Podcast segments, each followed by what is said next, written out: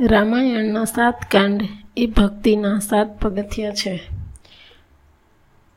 રામાયણ માટે એક સુંદર પંક્તિ સ્મરણ થાય કે હમે નિજ ધર્મ પર ચલના શીખાતી હૈ રોજ રામાયણ. આમ એક આદર્શ ચરિત્ર ભગવાન શ્રી રામજીનું આપણી સન્મુખ છે.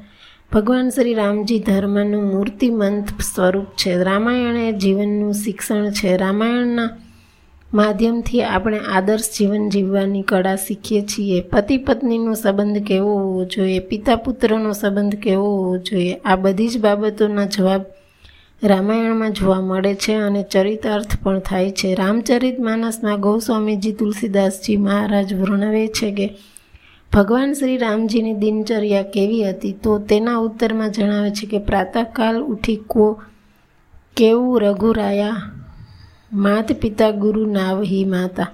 સવારના સમયે ભગવાન શ્રી રામજી ઊભા થઈ માતા પિતા અને ગુરુને વંદન કરતા હતા.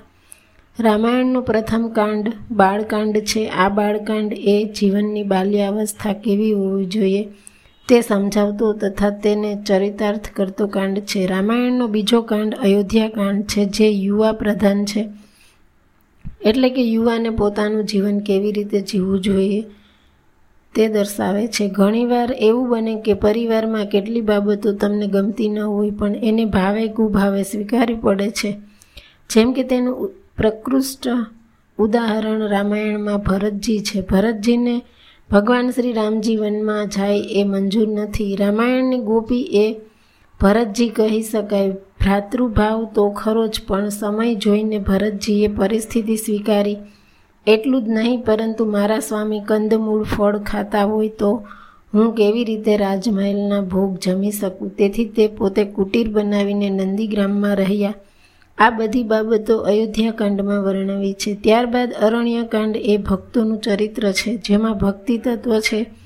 ભગવાનને મેળવવા માટે ભક્તિ જ એ સર્વસ્વ છે. સ્તુતિ ક્ષણજી એ ભગવાન પાસે માગ્યું કે, હે ભગવાન, મને અભિમાન આપો, પણ અભિમાન કેવું? તો કહ્યું કે હું ભગવાનનો અને ભગવાન મારા બની રહે એવું. આવું ભક્તિ તત્વ અરણ્યકાંડમાં વર્ણવ્યું છે. જ્યારે સીતા માતાજીનું રાવણ અપહરણ કરે છે, ત્યારે ભગવાન શ્રી રામજી સીતાજીના વિરહમાં કોયલને કહે છે, હે કોયલ, સીતાનો અવાજ પણ તારા જેવો જ હતો. તો ઉત્તમ પ્રેમનું ચરિતાર્થ ભગવાન શ્રી રામજી આ અરણ્યકાંડમાં વર્ણવે છે. જેમાં સબરીનો, સબરીને નવ પ્રકારની ભક્તિનું શ્રી રામજીએ જ્ઞાન ઉપદેશ કર્યો. રામાયણનો ચોથો કાંડ એક રિસ્કિંધા કાંડ છે, જેમાં જીવાત્માનો પરમાત્મા સાથે સંબંધ થાય એ પછી જીવ માટે ઈશ્વર શું કરે છે એનું પ્રકૃષ્ટ ઉદાહરણ જો કોઈ હોય એ સુગ્રીવ છે.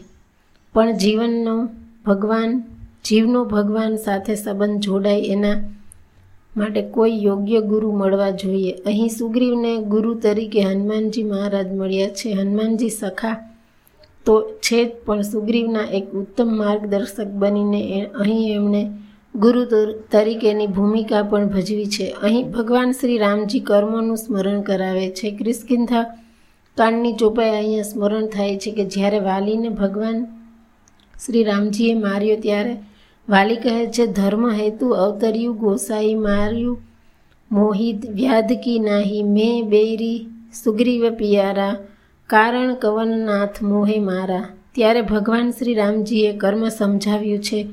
તેમણે વાલીને કહ્યું કે, હે વાલી, તારું કર્મ કેવું હતું? તે તારા ભાઈની પત્નીને શયનખંડમાં પૂરી હતી. આમ જ્યારે કર્મનું સ્મરણ શ્રી રામજીએ કરાવ્યું, ત્યારે વાલી ખૂબ પસ્તાયો છે, પણ વાલીએ એક કામ ઘણું સરસ કર્યું. અંગદનો હાથ રામના માથમાં, માથામાં, હાથમાં સોંપ્યો અને કહ્યું કે, હે શ્રી રામ, અંગદ, અંગદમાં મારા જેટલી બુદ્ધિ છે અને મારા જેટલું સરળ જેટલું જ બળ છે, ક્યાંક મારા જેવા ખોટા કામ ન કરે. તમે એને આદર્શ જીવન જીવવાનું માર્ગદર્શન આપજો અને તેનું જીવન ચરિત્ર યથાર્થ બને તેવું કરજો. આ પ્રસંગ આપણને સમજાવે છે કે આપણી બુદ્ધિ, આપણું બળ અને આપણી સંપત્તિ જો ભગવાનને આપણે સોંપીએ તો તે સઘળું આપણા માટે પ્રભુની પ્રસાદી બની જાય છે અને આ પ્રસાદી થકી જીવનમાં ઉન્નતિ થાય. આ મર્મ ક્રિસ્કિંધાકાંડમાં સમજાવે છે. જીવનમાં જ્યારે ઉન્નતિ થાય ત્યારે જીવન સુંદર બને એટલે એનું નામ છે સુંદરકાંડ.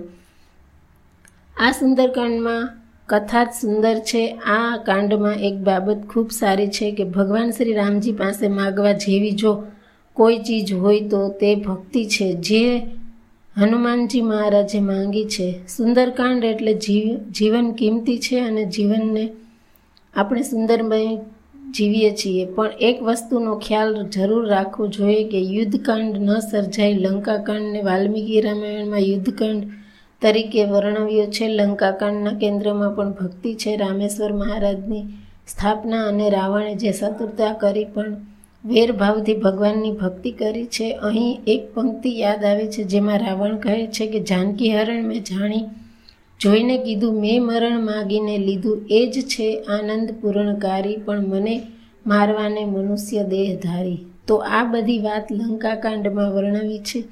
એ જ ભાવ મંદોદરી લંકાકાંડમાં આપે છે કે પદ પાતાળ શીશ અજધામાં, અર્થાત ભગવાન શ્રી રામજીના પગ પાતાળમાં છે ને મસ્તક બ્રહ્મલોકમાં છે.